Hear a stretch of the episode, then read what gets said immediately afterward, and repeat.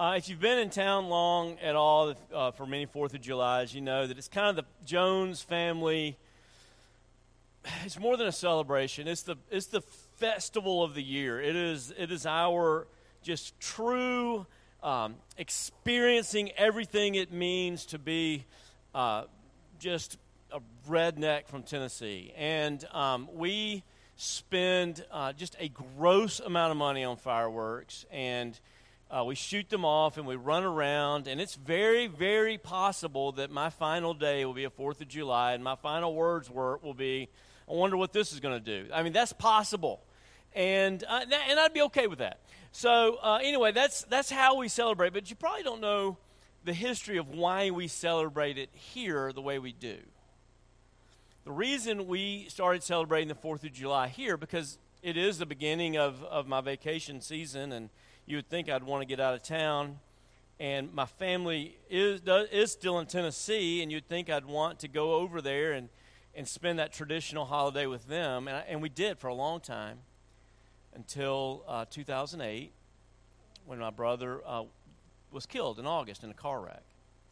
And 4th of July was his. And he, he had the big grill, and he had his swimming pool open, and he pulled out the 50 foot uh, long, eight foot wide length of Visqueen and rolled it down his hill and put the water hose on it and a whole bottle of Dawn liquid and made it into the biggest, fastest slip and slide you've ever seen. Uh, the Fourth of July was his. He he fed us all day. We got there by eleven. We didn't leave till dark, and when we did leave, we went to see the only firework uh, display in three counties, and uh, it was his. And when I lost him, I just couldn't go back. It wasn't right. And so we started celebrating it here. And, and I'll never forget the last 4th of July I got to spend with Tommy. We were, uh, I had to take some stuff over to his house and drop it off before I hit the road to go to the next place. And we were talking about one of my cousins who's been hooked uh, by uh, drug use since a very young age. And um, I don't know what point I was trying to make. I don't, what, but the words that came out of my mouth were, "It just feels like he's beyond hope." And Tommy would have none of that. And he said, "There's nobody beyond hope. There is nothing beyond hope. If God is alive, if God can save me, then no one is beyond hope." It's impossible to be beyond God's grasp. There is nothing beyond hope. That was the last conversation I ever had with him. And, and those words have stuck with me.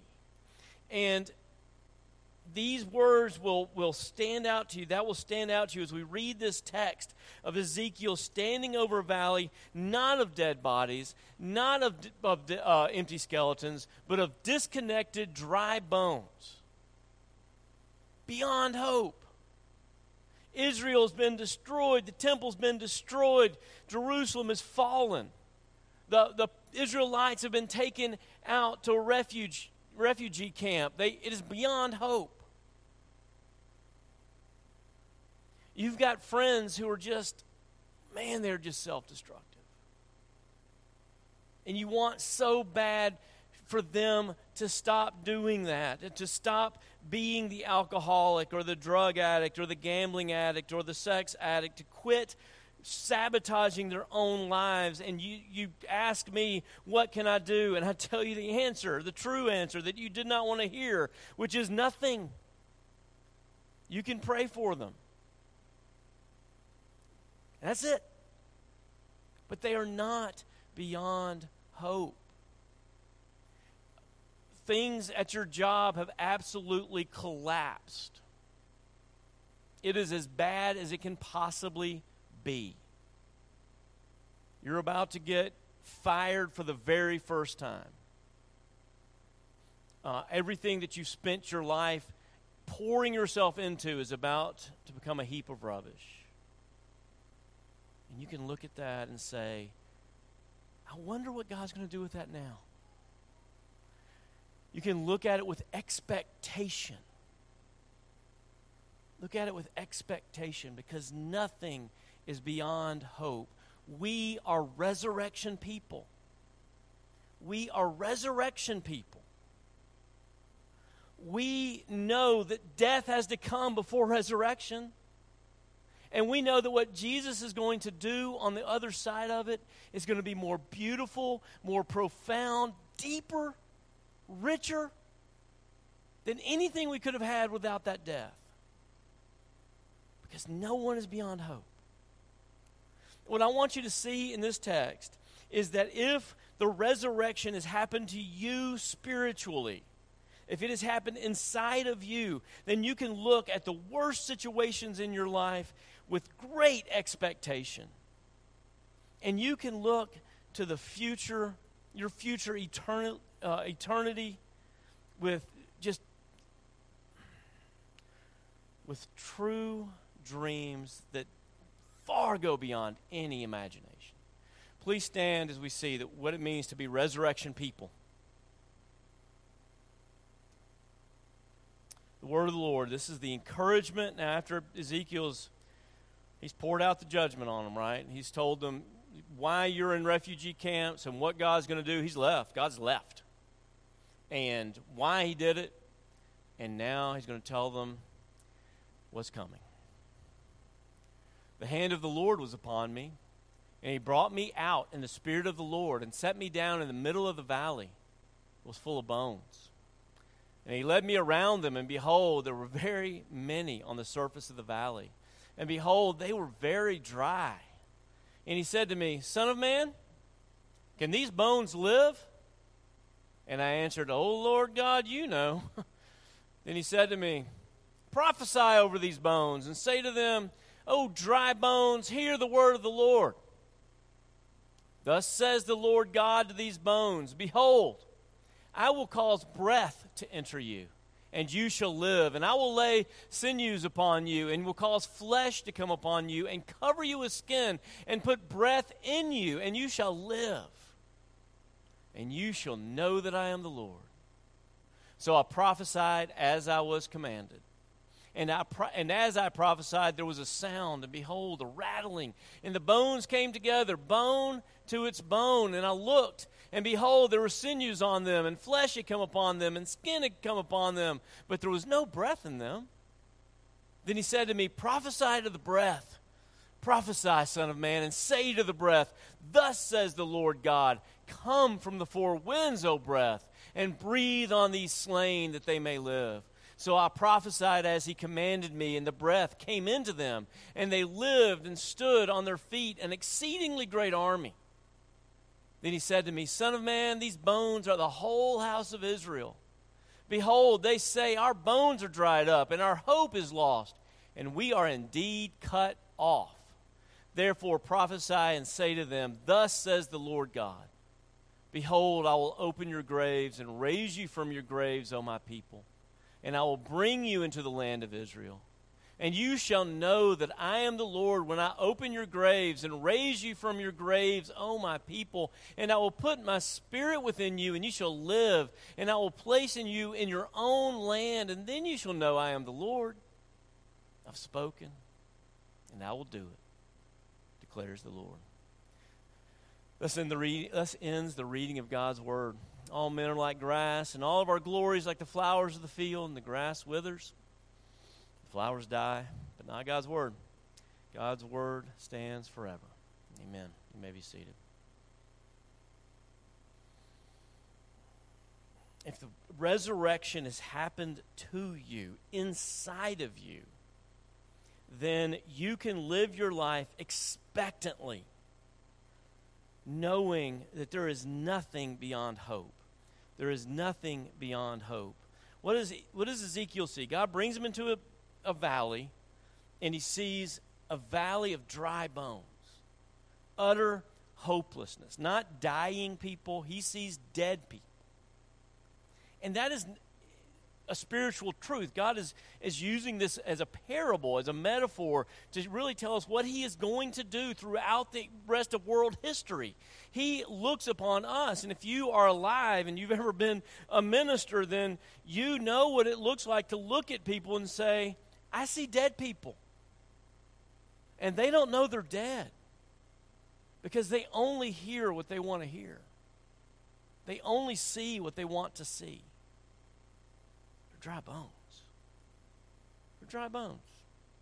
And God tells Ezekiel to prophesy to dry bones. And this is a very common experience for most ministers, definitely for every campus minister. I mean, if you've ever been asked to come give the, uh, the devotional for the KA house, then you know what it means to prophesy over dry bones. You're looking at people, there's no life there. They want you to hurry up and say amen. That is it. There's nothing there, there's no life. And, and that's, that's how we live our lives. We only see what we want to see. And sometimes we look and go, there's no way that, that this or this person or this situation or my soul can be fixed. That's the way it was with Israel. That's the way it is for us. Israel had lost their faith. Israel had, had lost their, had not listened to, ignored, and actually stoned and killed the prophets. And so God made true of them physically what was already true of them spiritually. They had been they had cut themselves off from God, so God said, "Okay, I will show you what it's like to be cut off." And so now Israel's in a refugee camp and they're crying out, "Lo, we have been cut off." And they were right. If you go back and you read through Deuteronomy, you'll see that that was the punishment for not keeping their covenant. God says, if you do not keep these commands that I'm teaching you, you will be cut off. You'll be cut off. And they were. It wasn't it wasn't an exaggeration. And what did Ezekiel do? I love the way he says this. He says, I did what I was commanded. That is the right answer. That is the right answer. You do what you do. You're going to get up in the morning and you're going to do what God commands you to do. You're going to go to work. You're going to take care of your family. You're going to trust Him to do beyond, far beyond anything you could imagine. But you're going to do what He commands you to do. You're going to say what He commands you to say. And Ezekiel, he just starts prophesying. It's just basically another word for preaching proclaiming the gospel over these dry bones, and he starts to hear this rattling. And lo and behold, the foot bone's connected to the leg bone, and the leg bone's connected to the hip bone, and the hip bone's connected to the backbone, and the backbone uh, is connected to the shoulder bones, and the hand bones are connected to the arm bones, and the arm bones are connected to the shoulder bones, and the head bone's connected to the neck bone. Y'all remember that song? How many of you remember that song? How many of you know that that was a, a Negro spiritual based on this text? Yeah, a few of you, not many. You, you probably just assumed it was some white dude trying to teach anatomy. I don't know. Yeah. Yeah, we always assume things are white dudes. Um, oh, it's based on this text. It's a song of hope that the, the absolute hopeless would sing to each other and God, and, and they stood up in front of him a bunch of skeletons. And that would be terrifying. He just kept prophesying. And he kept telling them the gospel, and flesh just comes out of nowhere and, and, and, and enfleshes these, these, these skeletons. And so now they stand in front of him, fully formed humans with no breath. They're dead, they're like zombies. And that would be terrifying. And then he says, prophesy to the wind. Now, what you need to know is there is no difference. There is one word, one Hebrew word for wind, for breath, and for spirit. It's all the same word. It's your choice of which one you want to use. Creation, Genesis 1, you can say the wind hovered over the water, or you can say the Spirit hovered over the water. When, um, when Noah's ark, when the flood had finally subsided, you can say God sent a wind, or you can say God sent the Spirit. It's both. It's God's breath. And God sends His breath to animate these bodies, and they're alive. And that is, is what Ezekiel's looking forward to. And he, I guess he's probably thinking God's going to remake Israel, and And he kind of did. Cyrus sent the people back and they rebuilt this little bitty temple. The Holy Spirit never really came and filled it. Um, but uh, they, they rebuilt their temple and they had their little walls and they were, you know, servant state of, of Persia and then of Greece and then of Rome. But they were never the nation that they thought they were going to be. And then we see the, the first resurrection. First resurrection. Jesus comes to earth. God Himself takes on human flesh. He takes on human flesh. The Holy Spirit animates this baby, this inside of Mary's womb, and and and he it's God's life in human flesh. It's it's both fully human and fully man, and nobody understands that. And Jesus recapitulates the life of Israel. He lives the entire life of Israel over. Now, if you've never heard that before, that's fine. It's not a huge point, but it is important. Like when you see kind of weird texts, um, sometimes you look at what Matthew is saying and you think, that's not really what that verse is about. Like he'll pull an Old Testament verse out of nowhere, right?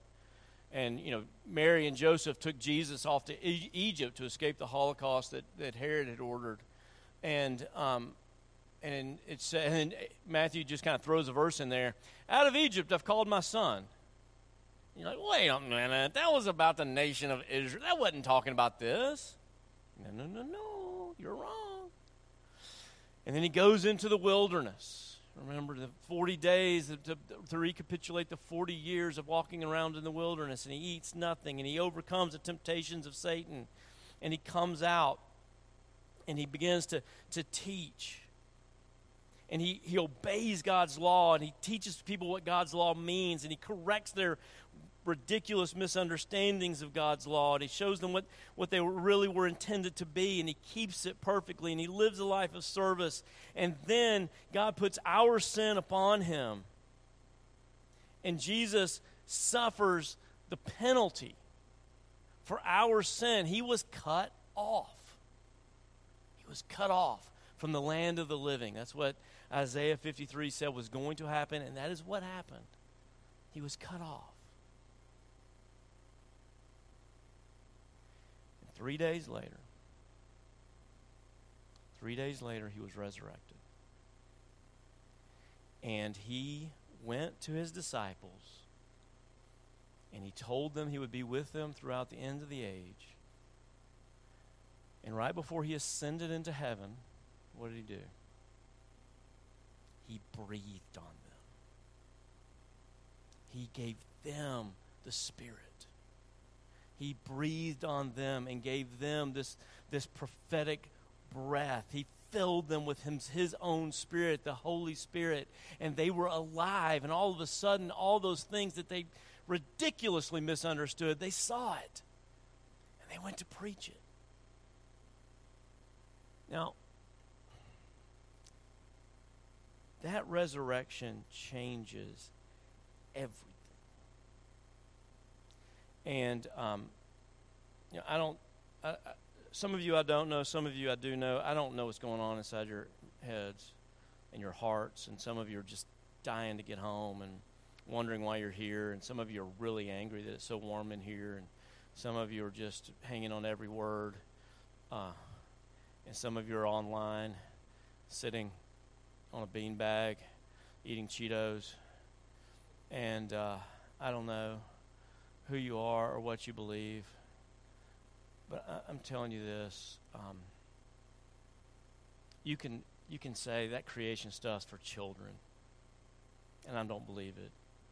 And you can say that Noah's Ark story is kind of terrifying and pretty ridiculous, and I don't believe it and you can say that virgin birth story that's just that's just for a bunch of prudes who think sex is dirty and i don't believe it if you don't believe anything else you believe please believe this jesus the son of mary and joseph a carpenter who worked in nazareth and died in jerusalem on sunday morning he took a breath. Three days after they had killed him. And he unwrapped all those mummified gauze bandages, and he took the shroud that they had laid up on him and he folded it neatly, and he set it down on the bench where they had laid him because he wasn't going to need it anymore. And he walked out of that tomb. It happened. Physically happened. You could have hugged him, you could touch him. That's what all the disciples did. That's what he kept telling them to do. If you don't believe, touch me. And if that happened, and it did, then you have hope. You have hope for everybody. You have hope for everything. You have hope for yourself for all of eternity because death is not the end. And God is not leaving us to, to just, what? The flower, we're, we're all like grass. The grass withers and the flowers fade. But He's not letting that be the end of the story. The end of the story is resurrection, it is life everlasting, it's rebuilding His garden. And that means that we can look forward to a, a, bright hope for tomorrow and an infinite hope for all of eternity because we have received the second resurrection. We've already received it, it's inside of you. This is kind of how it works, right? You're, you're sitting next to Jordan at the KA house. Some doofus comes in there to prophesy over you. You're like, come on, stop. You don't even hear him. And something makes sense. Bones begin to connect, the dots begin to connect. And then you think, maybe there's something to God's word. And, and this is probably where most of you grew up. I mean, you probably grew up in the church thinking, I guess there's something to this. And, and maybe you tried really hard. Maybe you, you, you you, maybe you grew up in a church that, that stressed the obedience but didn't tell you the gospel. And so everything was about what you do at, at fear of death and, and fear of, of a torturous hell. And if you grew up believing those things, I am so sorry. I want you to know that God, the, the true God, is not trying to devise some torturous hell to make you scared into obedience.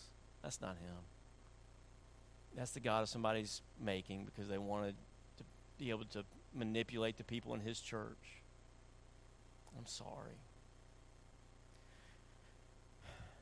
And you're walking around trying, but it doesn't feel right, and you don't look right because it's not you. You look like you look like what uh, back in the 70s and 80s uh, European basketball teams used to look like. You know, because they were clearly athletic people but they didn't grow up playing basketball. And so it just always looked off. You know, they looked like somebody who was an adult before they learned how to dribble, right? And there's kind of. And it, was just off. It wasn't natural at all. And, and that's kind of how the, the Christian life is for you. It's like, I guess I'll get up and read the Bible. Man, I'm glad that's over. I guess I got to go to Bible. study. I don't know.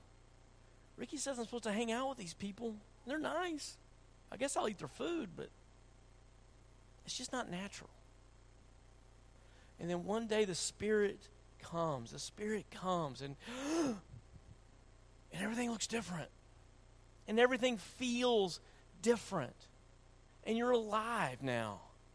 And, and the main difference is all those things that, that you were trying to do that felt so unnatural, felt like, like it was a suit put upon you, like you're walking around in a suit of armor. Now they feel natural. You want to do them. The biggest change in you is that now, not only do you believe in this big invisible friend that people call Jesus, but you love him. You love him. And, and, and that's called being born again. And you know when you're born again, you do. And I promise if you ask for it, God will do it. And if it hasn't happened to you yet, ask Him. Ask Him. And you know, and you're still clumsy, you're still, you know, fumbling around, and you don't really understand what God wants you to do, and loving your neighbor, you're kind of doing it all wrong, and you assume that loving your neighbor means doing to them what you'd want do to you, someone to do to you. So you walk up to them and say, "Hey, you, that dress looks stupid," and, uh, and then you find out that's not the way. You know, you're, you're like a, but, but you're different now. Now you're, now you're like a, a colt. Your legs are too long. Your body's too thin. Your feet are too big. You're clumsy. But everybody who sees you can tell that you are born to be a thoroughbred. And you will be beautiful and strong, fast, sleek. And every day, even though you don't feel it, everybody around you sees it. And you're growing into that. And you're becoming that. And it's, that's what's going on inside you. And God does that. It, it, it's funny. The reason why I keep talking about the KA house is I really did do that a lot when I was at Delta State. And I didn't really think anything about it. And then I had a friend of mine, Ben, uh, come stay with me this January when we had John Lynch in town. And he, I was talking to people about how clumsily I tried to share the gospel with Ben, and I got it all wrong. And Ben said, But what Ricky doesn't tell you is there was a small revival in that KA house. And I started thinking about it, and I was like, well, there was Ben, and there was Brad. Brad brought Ben. And then Ben brought Frank. And then Ben and Frank brought Timmy and Vance and Michael and Austin. And Michael and Ben are in the ministry now. And Josh. Josh is a missionary to the United Arab Emirates, and it just kept growing. Two years after I left Delta State, honestly believing that God had not blessed my ministry, I get a call. God says, "Hey, this is Brock. You remember me? Of course I remember you. I want to play. I want to treat you to a round of golf. Where do I go? Meet him on the putting green. He's there waiting for me, and he says." Hey, I just I want you to know I was converted last week. It finally fell into place. It finally made sense. And I just I wanted you to be the first person I told. It, it finally makes sense. The, the coin finally drops. And once that becomes your reality, then it changes how you see life. You really do see it expectantly. You look at small things like a windstorm, right? Everybody knew we were going to have power in a week. It wasn't a disaster, but it was a pain in the neck. And you look at that expectantly. I wonder what's going to happen. I guarantee you'll look back and you'll tell stories next year and go, that was kind of fun. Remember when we went and lived with our friends? That's kind of fun. Remember when we had a big cookout because the meat was all thawed out? That was kind of fun. You can look at life expectantly. You can look over this rubbish of what used to be your job and go, man, I can't wait to see what God does with this. Because what God loves to do is bring resurrection and beautify scars. Jesus was still scarred after the resurrection, but he showed them off. He wasn't ashamed of them. He said, This is how much I love my babies. He showed his scars off. And God's going to beautify your scars and beautify your disasters and your deaths. And He has given you hope for your family. What do you do when, when you're watching someone, your entire life is watching someone sabotage themselves? What do you do? You prophesy over them. When you get the chance, you just speak words of encouragement. Hope is real and hope is for you. And this is, this is what I think you're going to become. Nobody was ever scolded into the kingdom, and nobody was ever threatened into the kingdom, but millions have been promised into the kingdom and hoped into the kingdom. This is what I see you becoming. You pray for that. You pray for them beautiful and healed and at peace. And God's going to do it. He's going to do it. And then we have infinite hope beyond imagination for ourselves confident expectation. Confident expectation. That we will rise again and we will have our bodies and we will hug and we will embrace and we will live forever with the Lord. What did God promise Israel? He said, After this resurrection, you're going to come home. I'm going to bring you home. You know where home is? I figured this out. It took me a long time, but I finally figured out where home is. Home is where your mom sleeps at night.